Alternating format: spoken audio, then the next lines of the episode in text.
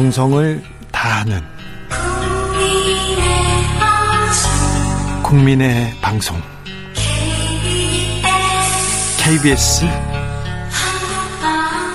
주진우 라이브. 그냥 그렇다고요.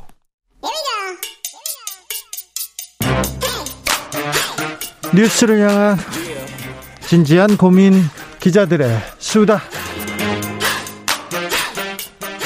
라이브 기자실을 찾은 오늘의 기자는 미디어 오늘 정철훈 기자입니다. 안녕하세요. 어서 오세요. 어떻게 지내세요? 뭘 취재하십니까 요새? 요즘 뭐 취재할 거리가 너무 많아가지고요. 네. 정신이 없습니다. 그렇죠. 쓸 기사가 많죠. 기사거리가 너무 많습니다. 네. 처음으로 만나볼 뉴스는요? 다음 주부터 이제 인사청문회 본격적으로 시작이 되는데, 네. 박보균 문화체육관광부 장관 후보자, 네. 좀 주목을 하고 있습니다. 주목 궁금해요. 예, 궁금해요. 81년에 중앙일보 기자로 이제 언론계에 입문한 분인데, 네, 정치부에 쭉 있었죠. 현직 국장도 하셨고, 이 중앙일보 기자들 얘기를 들어보니까, 네. 이 후배들을 괴롭히는 게 자타 공인이었다. 뭐 이런 얘기가 있어서 박보균 선배한테 당한 기자들이 한둘이 아니다. 얘기가 돌고 있습니다. 제가 지어내는 얘기가 아니고요. 네.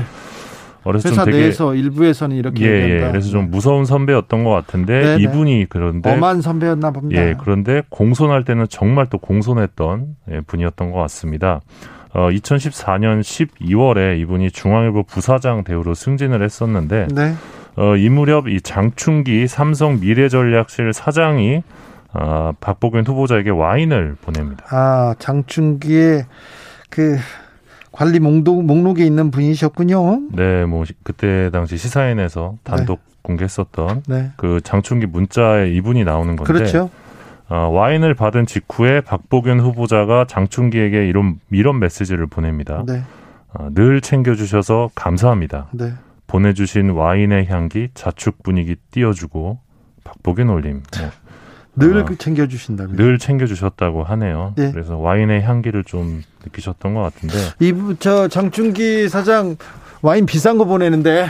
예, 그래서 뭐 보도에 따르면 뭐 한 50만 원 이상대로 추정이 됩니다. 아무튼 장충기 관리 대상 목록에 있는 그런 분이셨군요. 네, 최근에는 또 친일 논란도 불거지고 있는데, 이 발언 굉장히 또 심각했는데 언론에는 크게 보도되지는 않더라고요. 예, 일단 MBC 보도가 나왔는데 2014년 한림대에서 열렸던 1차 세계대전 100주년 세미나에서 이제 중앙일보 대기자로 이분이 참석을 합니다. 네. 거기서 일본은 아시아를 지배해봤기 때문에 준법 정신이 좋다, 이런 취지의 발언을 했습니다. 아니, 그런데 아시아를 지배해봤기 때문에 준법 정신이 좋다. 지배해보고 침략해봤기 때문에, 독일이 그래서 전쟁을 일으켜봤기 때문에 준법 정신이 좋은 거고.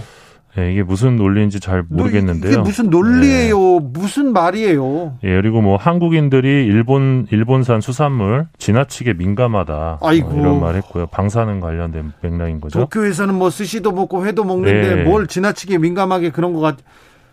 예, 그런 가운데 2013년 12월에는 주한 일본 대사관이 주최한 일왕 생일 축하연에 참석한 게 또 알려져서, 그렇죠. 네, 논란이 됐는데 취재 과정이었다고 해명하셨죠. 관련된 기사를 쓰거나 글을 쓰진 않았고 친일된 관련된 발언을 한 적은 있습니다.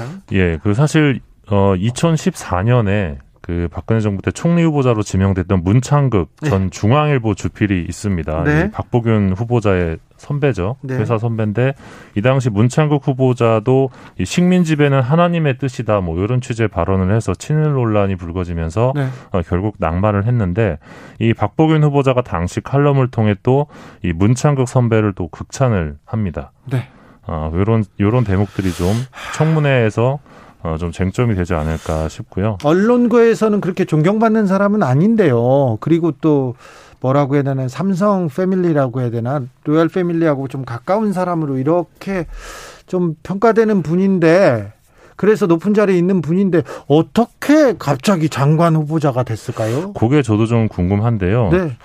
최근에 제가 알게 된 사실 중에 하나가 이분의 외삼촌이 되게 대단하신 분이었더라고요. 누군데요? 우리나라 초대 대검 중수부장과 검찰총장을 역임했던 87년에 이종남 검찰총장입니다. 특수부 중수부의 거의 뭐라고 해야 되나요? 전설이라고 합니다. 네네, 맨 먼저 굉장히 유명한 분입니다. 예, 그래서 전두환 정권 때 검찰총장, 노태우 정 노태우 정부 때 법무부 장관, 그리고 네. 김대중 정부 때 감사원장을 역임했던 네. 분이고요. 그 뭐 특수통의 대부로 불린다고 합니다. 이분이 네. 외삼촌이라고 합니다. 그래서 지금 일각에서 박보균 후보자가 문화체육관광 쪽 전문성이 부족하다는 지적이 있는데, 아니 정치뿐만 했고 문화체육 이쪽 예. 부분에 대해서는 거의 뭐 취재하거나 네. 뭐 활동한 적은 거의 없는 것 같아요. 그런데 검찰 인맥을 되게 중요시하는 당선자께서 이런 부분을 감안하지 않았겠냐, 이런 해석이 가능할 것으로 보이고요. 네. 문체부 장관은 사실 역사학식이 되게 중요한 자리인데 네. 이런 부분은 향후 쟁점이 되지 않을까 싶습니다. 박보균 문체부 장관 후보자에 대한 검증도 좀 제대로 했으면 좋겠어요. 예, 근데 또 언론계 출신이라 네. 검증이 좀 부족한 것 같아요. 기사가 안 나와요. 예, 선배이기 때문에 또. 네. 뭐 정철훈 기자 계속 쓰세요. 저는 뭐 예. 네, 더 많이 쓰십시오. 그럼 제가 더 많이 전하겠습니다. 다음 뉴스로 가볼까요? 민주당에서 171명 전원이 서명한 이 법안이 하나 최근에 발의가 됐습니다. 네. 당론으로 채택한 부분인데 이 공영방송 지배구조 개선안입니다. 네. 지금까지는 KBS, MBC, EBS 이제 사장을 뽑을 때 네.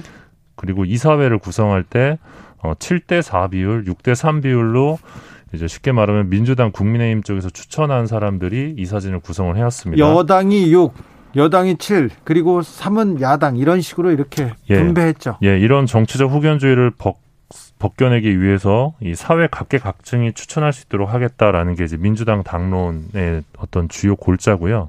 일단 보면 정치권이 추천하는 부분을 명시하긴 합니다. 그래서 교섭단체가 7명을 추천하게 됩니다. 그러니까 지금은 11명, 9명 이렇게 이사회가 구성이 되는데 이거를 25명의 운영위원회로 구성을 하겠다는 거거든요. 25명으로 늘어나는 건데 결국은 이 25명을 누가 추천해서 구성하느냐가 핵심입니다. 구체적으로 보면 국회 교섭단체에서 의석수 비율에 따라 7명, 비교섭단체 1명 추천을 하게 되고요. 그리고 방통위가 선정한 방송 관련 학회 3명을 추천하게 되고 방송기자연합회, PD연합회, 한국방송기술인연합회 현업단체들이죠. 여기서 또 1명씩 추천을 합니다. 그리고 각 공영방송의 시청자위원회에서 3명을 추천하고 방송협회, 사용자단체라고 할 수 있죠. 여기서 2명, 그리고 공영방송의 종사자 대표가 또 2명 추천을 하게 됩니다. 그리고 지역성을 반영하기 위해서 대한민국 시도의회 의장협의회에서 4명을 추천하면 딱 25명이 됩니다. 네, 그 25명을 꾸려서요. 네, 꾸려서 여기서 이제 사장을 뽑는 건데 사장 선임 시에는 이 시청자 사장 추천 평가위원회를 통해 일단 2배수로 후보가 압축이 되면 여기서 이제 3분의 2 이상이 동의할 경우에만 사장을 선출할 수 있게 되는데 이제 특별다수제를 도입하는 겁니다. 요 대목과 관련해서 이제 뭐 전국 언론 노동조합이나 관련한 현업단체들은 정치권의 개입을 축소할 수 있는 대안이다, 현실적 대안이다 이러면서 지금이야말로 이 공영방송 암흑사의 마침표를 찍어야 된다라면서 찬성 입장을 밝히고 있습니다. 물론 반대하는 입장도 있는 상황입니다. 근데 민주당이 당론을 만들었어요. 만들었는데 네. 지금 여론은 어떻게 반응합니까? 국민의힘에서는 반대하고 있죠? 예, 맞습니다. 그리고 이제 민주당의 공영방송 연구 장악법이다, 이런 비판도 있는 상황인데요. 근데 왜 여론에서, 왜 사람들은 하나도 모르죠? 왜 모를까요? 그러니까요. 만들었는데 왜 이런 건 보도 안 되고. 지금 뭐 소위 검수완박이라고 해서 네. 그쪽 관련 기사나 뭐 인사청문회 관련 기사나 그쪽 기사들이 너무 많아서 좀 묻힌 감이 있는데요. 네. 일단 이 반대하는 쪽에서는 야당의 네. 국민의힘의 불리한 구성이다. 네. 그리고 추천권을 배분하는 이 기준이 좀 부적절하다. 그리고 이 민주당이 지금까지는 공영방송 지배구조를 바꾸지 않다가 정권이 네. 왜 지금 정권이 넘어가니까 바꾸는 걸 보니 그러니까 그 의도가 되게 또 불순하다, 뭐 이런 주장들이 있는 상황입니다. 알겠습니다. 다음으로 만나볼 이야기는요? 네, 대통령직 인수위원회가 종합편성 채널에 선물 보따리를 줄 것 같습니다. 어떻게 해요? 사실 이명박 정부 때 종합편성 채널이 탄생을 했죠. 엄청난 특혜를 받고 태어났죠. 네, 엄청난 특혜를 많이 받았는데 이 열거하려면 시간이 너무 부족한데요. 네. 근데 이제 새 정부에서도 또 다른 특혜를 주지 않을까 그런 예상이 되는데 인수위 발표를 보면 일단은 종편 승인 제도를 좀 바꿀 것 같습니다. 그러니까 종편 승인 조건이 과도하게 많아서 방송 사업의 자율성을 지나치게 제약한다, 이게 인수위의 입장인데요. 이게 종편들이 주장하는 입장이기도 해요. 예, 앞서서 이제 지난달에 이 인수위랑 종편 4사가 간담회를 가졌는데 이 당시에 종편 쪽에서 재승인 기간을 연장해주고, 그러니까 지금은 이제 최대 5년 허가를 받을 수 있거든요. 네. 근데 이거를 뭐 더 늘려달라는 거죠, 한 번에. 그리고 네. 재승인 시 심의 제재 요건을 완화해달라는 건데, 이 종편이 이제 심의 문제가 좀 많이 발생을 하잖아요. 불공정한 네네. 방송이나. 그러면 심의에 불려가서 이제 혼이 나고 법정 제재를 받는데, 이 조건을 아예 완화시켜서 심의를 무력화시키고자 하는 것이죠. 네. 이런 부분들, 그리고 지금 방송법상 이 신문사들이 가져갈 수 있는 지분이 30%가 최대입니다. 30%를 초과할 수가 없는데 이 소유 제한을 완화해달라 이런 요구를 또 한 것으로 알려진 상황입니다. 그러니까 쉽게 말해서 지금처럼 재승인 제도를 유지하되 어렵지 않게 재승인을 받게 해달라, 이게 종편사들의 요구인데 이 요구를 새 정부가 상당 부분 반영할 것이라는 전망이 지금 나오고 있습니다. 그렇죠. 밀월 관계가 이어지네요. 종편과 지금 대통령직 인수위원회에서요. 왜 이게 언론에서 가장 중요한 이슈도 아닌데 왜 벌써부터 이렇게 툭 튀어나왔을까요? 사실은 뭐 아시겠지만 주고받는 게 있어야 예. 또 이 뭐랄까요, 그 이명박 정부 때도 종합편성 채널 어떤 특혜를 줬고 예. 그 결과 이제 종편에서 굉장히 좀 불공정한 보도를 하지 않았습니까? 네. 특정 후보에게 유리한. 사실 그래서 이번에도 어떤 정책 변화로 인해서 종편이 이득을 볼 경우에 화면을 통해, 그리고 뭐 조중동 신문사들이 지면을 통해 화답하지 않겠냐, 뭐 그런 예측이 좀 나오는데요.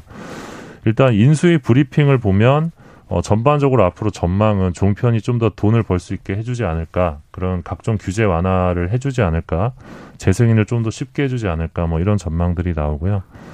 그래서 예고한 대로 소유 제한이 완화될 경우에도 이제 종편을 소유한 신문사들의 종편 지배력이 강화되면서 뭐 의결권도 강화되고, 또 뭐 TV조선처럼 이제 흑자가 나는 경우, 매출액이 늘어나서 흑자가 나는 경우에는 배당금도 많이 가져가겠죠. 네. 예, 어떤 그런 종편에게는 그래서 좀 장밋빛 미래가 좀 기다리고 있다, 이렇게 볼 수 있겠습니다. 김정인님께서 의도가 불순하지 여태 가만히 있다가 얘기하는데 민주당이 언론개혁법안 얘기하시는 것 같습니다. 하이든님께서 언론개혁은 언급이라도 되죠. 사법개혁법안은 뭐가 있는지 아는 사람이 거의 없을 거리요 얘기하는데, 언론개혁 정철훈 기자 네. 어떤 과제들이 시급합니까? 언론개혁이요? 네. 사실 저는 이제 민주당의 언론개혁안에 대해서도 좀 아쉬운 점들이 많은데 네. 개인적으로는 그 국민들이 가장 피해를 보는 대목은 이제 크게 두 가지인데, 하나는 기사형 광고와 관련된 부분, 그리고 또 하나는 이제 언론 보도에 따른 이제 인격권 피해라고 할 수 있는데요. 예. 피해를 어떻게 보상할 건지. 그래서 이제 작년에 뭐 그 언론중재법 개정안 징벌적 손해배상제 얘기가 나왔었는데 저는 그게 징벌적 손해배상제는 어떤 제도든지 간에 지금보다 피해 구제가 현실화돼야 된다고 생각을 그렇죠. 하고요. 예, 그래서 좀 위자료가 좀 늘어나야 네. 된다고 보고요. 기사를 그리고 쓰고 기사를 전하는 입장인데 네.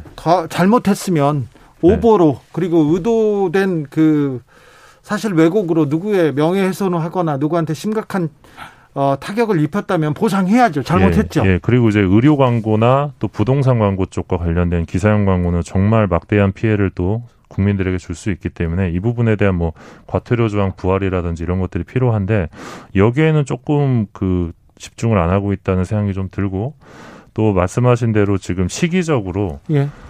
지금에 와서야 뒤늦게 이제 공영방송 지배구조 개선안을 이제 당론으로 채택을 해서 그러니까요. 비판이 나오고 있는 건 사실입니다. 예, 네. 지금 뭐하다가 네. 언론중재법 이야기도 쏙 들어갔어요. 사실. 다른 법안보다 언론의 폐해 때문에 얼마나 많은 사람들이 피해를 보냐. 참 이 부분에 대해서는 더 고민했어야 되는데. 네, 하지만 이제 언론단체 입장에서도 더 이상 공영방송 지배구조 개혁을 미룰 수 없다라는 차원에서 숙고를 거듭한 끝에 이제 네. 민주당 안을 빨리 통과시켜야 된다라는 입장을 밝힌 것으로 알고 있습니다. 기자들의 수다, 지금까지 미디어오늘 정철훈 기자와 함께했습니다. 감사합니다. 고맙습니다.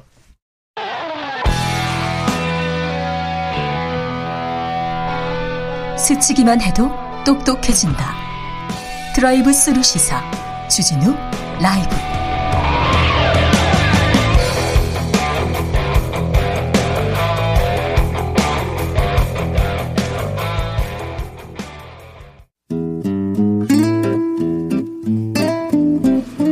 현실의 불이 꺼지고 영화의 막이 오릅니다. 영화보다 더 영화 같은 현실 시작합니다. 라이너의 시사회. 영화 전문 유튜버 라이너 어서 오세요. 네, 안녕하세요. 네, 요즘 어떤 영화 보셨습니까? 최근에는 이제 좀 좋은 영화들이 많이 나와서. 그래요? 이제 네 부모 얼굴이 보고 싶다라는. 네 부모 얼굴이 보고 싶다? 이거 무서운데요? 네, 그런 영화가 있습니다. 예? 그 설경구 씨 나오는 영화인데 네. 그 영화가 이제 우리나라에서 학교 폭력 문제를 다루고 있는 작품인데 되게 힘들었는데 보는 네. 게 너무 힘들었지만 좋은 작품이다 이런 생각이 좀 들었습니다. 그리고요. 그리고 뭐 봄날 같은 영화도 있고요. 네. 그리고 요즘 봄날 아니죠. 네. 네. 요즘 좋은 영화들이 많이 나오고 있고요. 또 다음 주에는 그 많은 분들이 좋아하는 마블의 닥터 스트레인지 2편이 또 나오기 때문에 기대하고 있습니다. 개봉작들이 이제 많이 좀 극장에 걸립니까? 네, 이제 이번 주 월요일이죠. 네. 25일부터 이제 영화관에서 팝콘도 먹을 수 있게 됐습니다. 중요합니다. 네. 팝콘 먹어야 되는데. 네, 팝콘을 이제 먹을 수가 있게 됐습니다. 저는 저기 가끔 영화를 보고 영화를 해설해 주거나 영화에 대해서 얘기할 때 이렇게 가잖아요. 네. 그때 팝콘을 뺏어 먹는 재미가 있는데 이번에는 뭐 영화 시사회 때도 왜 팝콘 못 먹어서 되게 서운했어요. 네. 근데 이제는 팝콘을 먹을 수 있게 돼서. 그러면 극장의 사람들이 좀 늘어날까요? 좀 늘어날 것 같고요. 그리고 기대작들이 이제 한 편 한 편 계속해서 그동안 이제 개봉 못하고 계속 묵혀뒀던 네. 이 작품들이 쏟아지고 있습니다. 네. 미국이나 저 중국 같은 경우는 극장에 사람이 코로나 이전만큼 찾는다고 합니다. 그래서 박스오피스가 다 이제 어느 정도 회복됐는데 우리나라는 아직 갈 길이 멀어요. 네, 아직 회복되기에는 조금 어려운 것 같습니다. 네, 오늘은 어떤 이야기 가볼까요? 네, 최근에 국회가 떠들썩한데요. 바로 검찰 수사 기소권 분리 법안. 이게 본회의에 회부되면서 필리버스터 전국이 시작됐더라고요. 네, 빨리 끝나긴 했으나 네, 필리버스터가 또 있었어요. 그래서 국민의힘이 본회의 개의와 함께 검찰청법 개정안에 대해서 무제한 토론을 하겠다 이렇게 한 건데 저는 이 무제한 토론 요거 보면서 가장 인상 깊었던 거는 예전에 2016년에요. 네. 테러방지법 때 민주당이 무제한 토론했던 게 기억이 나는데요. 화장실 안 가고 이렇게. 네. 그때 이게 보니까 38명이 192시간 동안 했다 이렇게 예. 돼 있는데 사실 저는 그거 보면서 좀 놀랐던 게요. 필리버스터가 되게 긴데 그거를 어떤 의원 거는 제가 5시간짜리를 그냥 본 적도 있었습니다. 그래요? 재밌게? 네, 재밌게. 이게 생각보다 그전에는 국회의원들이 도대체 하는 일이 뭔가 왜 저 사람들은 저 자리에서 아무 일도 안 하지 이렇게 생각했는데 필리버스터를 보니까 무슨 인문학 강의 네. 혹은 사회학 강의를 듣는 것 같은 그런 생각이 들기도 하고 국회의원들이 자기들 전문 분야에 있어서는 진짜 좀 전문성이 있는 사람들이구나. 네. 열심히 일하는 국회의원들은 굉장히 열심히 일합니다. 그리고 굉장히 능력도 있고요. 많이 알고 네. 이런 부분에서 하고. 뛰어난 사람들이 있구나라는 네. 걸 새삼 알게 되는. 노는 사람도 많습니다. 그렇죠. 네. 만날 때마다 새삼 알게 되는 사람들도 있습니다. 자, 네. 그런데 그렇죠. 네. 새삼 알게 되는 일이 있어서 네. 그런 생각이 들었습니다. 그래서 이 필리버스터 보면서 이런 무제한 토론은 국민들 입장에서 보면 사실 지금 현안에 대해서 양측이 가지고 있는 생각을 알 수 있는 기회. 얼마나 다른지 알 수 있습니다. 네, 그런 걸 서로 이렇게 서로 찬성하고 반대하는구나, 이렇게 다루구나 네. 이런 걸 볼 수 있는 기회인 것 같은데요. 네.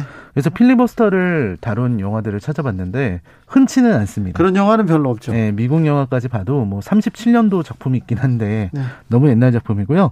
최근 개봉했던 영화 중에서 필리버스터 장면이 있는 작품이 있었습니다. 바로 킹메이커라는 영화입니다. 킹메이커. 김대중 대통령 선거 이야기죠. 선거 규제 얘기가 나오고요. 네, 맞습니다. 실존하는 인물 엄창록 씨 얘기를 조금 좀 참고했다는 얘기도 들었어요. 네, 네, 맞습니다. 그 김대중 대통령 이야기고요. 네. 그래서 필리버스터 장면이 영화 중간에 나옵니다. 김대중 대통령의 필리버스터. 네, 1964년에 김준현 의원의 구속 동의안 처리에 반대하기 위해서 네. 5시간 19분 동안 물 한 모금 마시지 않고 계속해서 발언했던 일이 있었는데요. 영화에서는 그 영화에 나오는 공화당 인사들이 혀를 내두르면서 네. 말을 잘하죠. 네, 그만큼 이제 김대중 전 대통령의 연설. 뛰어난 연설 능력. 연설 잘하고 말 잘하니까 빨갱이다 이런 얘기도 많이 했어요. 네. 네, 그런 걸 보여준 일화이기도 합니다. 네. 그만큼 이제 좀 위협적으로 느꼈던 거죠 당시 네. 정권이. 그리고 이 작품은 변성현 감독의 영화인데요. 변성현 감독이 설경구를 이 영화 캐릭터는 김은범이라는 이름으로 나왔습니다. 네. 김대중 대통령 캐릭터죠. 같이 이렇게 영화를 만들었는데요. 예전에 불안당이라는 영화가 있었어요. 네. 불안당에서 만났던 인연으로 이번에 또다시 설경구라는 배우를 재해석한 것으로 유명해진 네. 그런 작품이기도 합니다. 이선균 씨도 나왔죠? 네. 이선균 씨가 바로 아까 말씀해 주셨던 엄창록. 네. 이 영화에선 서창대인데요. 선거 기지라고 하는데 아무튼 김희성 배우는 역대급 연기를 했다고 이선균 배우를 극찬하더라고요. 엄창록 씨 얘기는 어떻게 그려졌는지 저희가 처음 정치부 기자 시절을 할 시절이었을 때 2000년쯤에 네. 엄창록 얘기를 들었어요. 정치인들한테. 그래서 밥을 먹으면서 들었는데 옛날에 엄창록이라고 있어. 선거 기재인데 어떻게 선거를 했는지 알아? 이러면서 고무신을 돌릴 때였어요. 고무신을 돌렸는데, 자, 민주당과 자유당이라고, 민주당 후보의 자유당 사람들인데, 자유당 사람들이 민주당을 떨어뜨리려고 어떻게 선거를 치렀냐면, 민주당 사람이라고 하면서 고무신을 돌린대요. 각 집마다. 네. 돌려놓고, 그 다음날 가서 고무신을, 죄송합니다. 잘못 보냈어요. 그러면서 이렇게 걷어오는 거예요. 네네. 줬다 뺏으면 더 기분 나쁘잖아. 그래서 그 지역을 다 이렇게 석권했다. 그런 선거 전략이 필요하다. 이런 얘기를 들었던 적이 있어요. 네네. 지금 말도 안 됐지만 옛날 얘기였습니다. 자, 네. 영화 속으로 들어가 보겠습니다. 네, 영화는 지금 방금 말씀해 주신 엄창록이라는 사람, 영화에선 서창대인데요. 네. 이 서창대라는 사람은 이제 그림자 속에 살아가는 어둠 속에 인간입니다. 선거 전략가. 네, 이 사람이 김은범을 찾아가면서 이야기가 시작이 돼요. 네. 그러니까 이 서창대라는 사람은 원래 그 출신이 고향이 이제 이북 사람이고 그러다 보니까 살아가는데 좀 어려움이 있었죠. 근데 김은범, 그러니까 김대중 전 대통령이죠.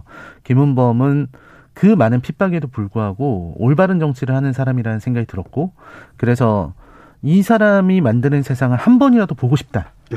그 생각이 들어서 이제 찾아온 겁니다. 네. 찾아와서 나를 써달라. 내가 이런 어떤 선거에 있어서 능력을 발휘할 수가 있다. 원래는 약사였어요. 예. 약을 한약방에서 약방에서 약하는 사람이었는데, 네, 이 사람이 찾아와서 그렇게 말을 한 겁니다. 그때 영화에서는 이제 김은범이 물어봐요. 그 나한테 선물해준 이 꽃이 뭐냐고. 네. 그러니까 그 꽃은 독초인데 약으로도 씁니다. 라고 얘기를 합니다. 예. 그러니까 서창대라는 인물이 그만큼 독과 같은 하지만 때에 따라선 약으로도 쓸 수 있는 네. 그런 인물이었던 거죠. 예. 그래서 이 사람이 이제 그 목포에서 김은범이 그 삼선에 도전하는 그 과정에서 활약하는 장면이 나오는데요. 네. 그 전에 너무나도 많은 상대에 대한 이런 마타도어 이런 것들을 많이 해가지고 김은범이 서창대를 멀리하고 있었습니다. 네. 그랬는데 이제 선거에 질 것 같은 위기니까 그리고 그때 당시에 이제 영화에서도 이제 그 박 대통령이 나오거든요. 그 박 대통령이 목포에 내려가서 국무회의를 주재합니까? 이건 네, 역사적으로 네. 사실인데 영화에도 네. 그렇습니까? 네, 내려와서 국무회의를 주재하고 뭐 청와대를 거의 옮겨왔다. 네. 이런 얘기가 나오고요. 그 유명한 연설 장면들도 나오고요. 그래요? 네, 그 정말. 그 김대중 전 대통령 자서전에도 나오는 그 연설도 그대로 나오고 있습니다. 네. 그랬는데 이 서창대라는 사람의 방법은 방금 이제 주진우 기자께서 말씀하신 것처럼 바로 그런 기술입니다. 약간 야비한. 엄청나게 야비한 네. 방법입니다. 그러니까 뭐 전혀 그런 일이 없는 사람한테 이제 혼의 자녀가 있다라고 예. 거짓말을 하고 그래서 상대가 이제 부정하게 만들고 네. 그거를 이제 기사로 내보내고 그리고 아까 말씀하신 것처럼 고무신이나 이제 셔츠, 와이셔츠 같은 걸 선물로 돌리는데요. 돈이 없으니까 그 공화당이 돌렸던 그 와이셔츠를 다시 다 공화당 행세를 하면서 그걸 다시 다 빼오고 네. 그리고 민주당이 다시 한번 그런 식으로 하게 되고요. 그 외에도 이제 이 공화당 사람이라고 속여놓고서 이제 사람들한테 좀 안 좋게 하는 겁니다. 그 지역 사람들한테 네. 좀 안 좋은 모습을 보이고, 네. 그러니까 담배를 피우는데 자기들은 이제 외산 담배를 피는 모습을 보여준다든지, 네. 혹은 뭐 자기들끼리 자작극으로 폭력 사태를 벌인다든지. 요새도 사실은 이런 전략이 있어요. 어디 기업인 출신 회장님이 이렇게 출마를 했는데 직원들이 다 목욕탕에 갑니다. 목욕탕에 가서 상대 후보 편인 것처럼 하면서 행패를 부리는, 네네네. 그 작전이 몇 년 전에도 어느 목욕탕에서 썼어요. 그래가지고 제가 취재 갔었어, 목욕탕에. 근데 참 난감했습니다. 옷을 벗은 상태로 서로 얘기를 하는데, 네, 그랬어요. 네, 그래서 이 영화에서도 그런 식의, 네. 방법을 서창대는 그냥 막 씁니다. 네, 이렇게 막 쓰다 보니 어쨌든 간에 김은범은 결국 다시 또 당선이 되게 되고요. 네, 결국 이들은 중앙 정계로 오게 되면서 이제 이야기가 계속 진행이 되는데요. 네. 여기에서 이제 문제가 뭐냐면 창대가 가지고 있는 욕심이 드러나게 됩니다. 아, 어떤 욕심이죠? 아, 이제 김은범이라는 저 사람은 저렇게 빛나고 있는데, 네. 저 빛을 왜 나에게 나눠주지 않는가. 오. 그러니까 왜 나에게는 자리가 오지 않는가라는, 네. 거죠. 그러니까 아내에도 불만이에요. 당신 때문에 저렇게 당선이 3번이나 됐는데 어떻게 좋은 자리 하나 안 줄 수 있냐, 공천 안 줄 수 있냐, 이런 얘기가 이제 막 나오게 된 거죠. 예. 그러다 보니까 이제 욕심을 내기 시작하고, 그리고 김은범도 이제 조금씩 창대에게 이런 기회를 주려고 노력을 하게 되는데요. 네. 그러면서 이제 또 다른 선거랑 연결이 되면서 이야기가 좀 깊게 들어가는 부분이 있습니다. 두 사람은 어떻게 될까요? 네, 둘의 관계는 계속해서 심화되는데요. 이게 이 이야기가 되게 재밌습니다. 그러니까 연출이 되게 좋은데요. 네. 김은범, 설경구 씨한테 이렇게 빛이 쫙 비치는 장면이 있어요. 그러면 그 뒤로 그림자가 생기고, 그 그림자 속에 서창대, 이선균 씨가 이렇게 있습니다. 네. 그런 이제 연출들이 되게 괜찮은 연출이라고 할 수 있겠고요. 그리고서 이제 이들이 겪게 되는 일들이 많이 있는데요. 첫 번째로는 이제 그 40대 기수론, 이 역사랑 똑같이 흘러갑니다. 예, 예. 40대 기수론이 흘러나오고, 그 다음에 이제 김은범이 대통령 후보로 이제 선출이 되고요. 그러면서 이제 인터뷰 같은 걸 하는 장면들, 이런 것들이 나오고, 이런 식으로 흘러갑니다. 근데 이제 결국 이 대통령 후보가 된 김은범이 창대를 아주 중요한 위치에 앉히게 되는데, 그때 위기가 생겼어요. 그게, 네. 뭐냐면 예비군 관련된 인터뷰를 한 겁니다. 예. 그러니까 그 방송국에 인터뷰를 하러 온 사람이 그 대본에 없는 질문을 한 거죠. 네. 예비군을 없앤다던데 그게 사실이냐, 이런 질문을 한 겁니다. 그때 이제 예비군을 없애는 예비군 폐지론이 어떤 주된 주장이다, 이렇게 얘기를 한 거죠. 네. 그것 때문에 이제 문제가 생겼는데요. 이제 김은범이라는 인물이 계속해서 이 빨갱이라는 프레임을 가지고 있었는데, 그런 소리를 듣고 있었는데 예비군 폐지한다고 하니까 난리가 난 겁니다. 네. 이거를 되돌리려면 어떻게 해야 되냐, 모든 사람들이 창대를 바라봤는데요. 네. 서창대는 거기에서 자작극을 하자고 합니다. 어떻게요? 이제 어떤 자작극이든 자작극을 하자, 이런, 예. 얘기를 했는데, 문제는 이게 대선 후보의 캠프에서 나올 만한 얘기가 아니었던 거죠. 예. 그래서 공식적인 자리에서 그런 얘기를 하니까 사람들이 서창대에게서 등을 돌리게 됩니다. 네. 그리고 김은범 역시 창대에게 실망하게 되고요. 네. 그리고 이 창대에게 그 당시 이제 중앙정보부죠. 중앙정보부에서 와서, 예. 우리를 도와라. 네.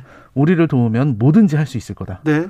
이렇게 얘기를 해서 이제 등을 돌렸다라고 하는 그런 이야기가 되는 거죠. 그러면서 이 우리나라에 그동안 없었던 지역 감정이라는 게 그때부터 생기게 되었다. 그 지역 감정 구도를 만든 사람이 바로 서창대다. 이렇게 영화는 말하고 있습니다. 아, 그래요? 네, 그러니까 그쪽 중정 쪽으로 가서, 네. 실제로 엄창록 씨는 저기 김대중 대통령을 선거운동에서 돕다가 저쪽으로 박정희 전 대통령한테 이렇게 넘어갔었죠. 네, 그거를 영화에서는 그 설을 그대로 받아들여서요. 네. 그쪽으로 가서 이 서창대가 처음으로 내건 전략이 바로 지역 감정을 불러일으키는 거였습니다. 네, 뭐 영화적으로는 그러네요. 네, 영화적으로는. 실제는 아니었더라고요. 네. 네, 영화적으로는 그렇게 표현되고 있습니다. 그렇습니까? 그래서 결국 김은범은 이제 선거에서 네. 낙선하게 되고요. 자, 이 영화를 지금 우리 라이너가 들고 오신 이유는? 아, 일단은 이 영화가 정말 정치란 무엇인가 네. 이것을 묻는 영화라는 생각이 들었습니다. 네. 사실 이 제가 최근에 정치인들을 보다 보면 정치인들이 때때로 너무 모든 걸 정치공학적으로만 생각하는 것 같습니다. 그렇게 정치공학적으로만 보면 국민들은 한 걸음씩 멀어지게 되거든요. 네.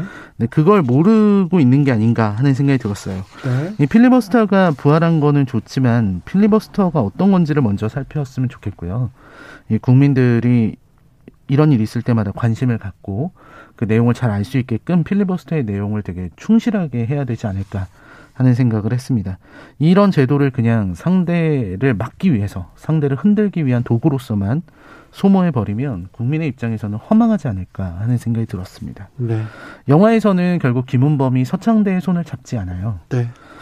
그때 그를 잘라냅니다. 아주 힘들게 그를 잘라내고 그때 국민에 대한 얘기를 하거든요. 네. 그때 창대는 그걸 비웃으면서 도대체 국민이 뭐냐고 물어봐요. 네. 국민은 그냥 우리가 시키는 대로 하고 우리가 흔드는 대로 흔들리는 것이다 라고 얘기를 하거든요. 그때 네. 둘이 완전히 갈라섭니다. 이 김은범이라는 영화의 캐릭터가 걸어갔던 길은 정치공학으로 상대를 이기는 길이 아니라 오직 국민을 향해서만 나아가는 그런 구불구불한 험로를 걸어간 것이라고 생각을 합니다. 그게 영화의 메시지라는 네. 생각이 들었습니다. 영화 잘 만들어졌습니까? 네, 굉장히 연출이 매우 뛰어나서요. 네. 근래 보기 힘든 네. 한국 영화의 수작이라고 생각합니다. 매우 잘 만들어진 정치 영화라는 얘기를 들었는데 코로나 시국 때문에 그런지 70만 명대밖에 그 관객이 들지 않았어요. 그런데 한번 꼭 찾아봐야 되겠네요. 네. 아, 오늘 감사했습니다. 시사의 작품은 킹메이커였습니다. 감사합니다. 네, 감사합니다. 5405님께서 대의와 수단에 대해서 어떤 것이 옳고 그른지에 대한 고찰을 해보는 영화였어요. 아, 잘 보셨다는 얘기군요. 네. 주진우 라이브 여기서 마치겠습니다. 돌발 퀴즈의 정답은 어린이날이었습니다. 올해 어린이날 행사를 청와대에서 합니다. 잘할 거니까 올해까지는 지켜보시고요. 4월에 갑니다. 5월에 새 출발을 하시는 분들 행운과 행복이 깃들기를 기원하겠습니다. 네, 그렇다고요. 한대수의 희망가 들으면서 저는 물러나겠습니다. 내일 오후 5시 5분에 저는 주진우 라이브 스페셜로 돌아옵니다. 지금까지 주진우였습니다.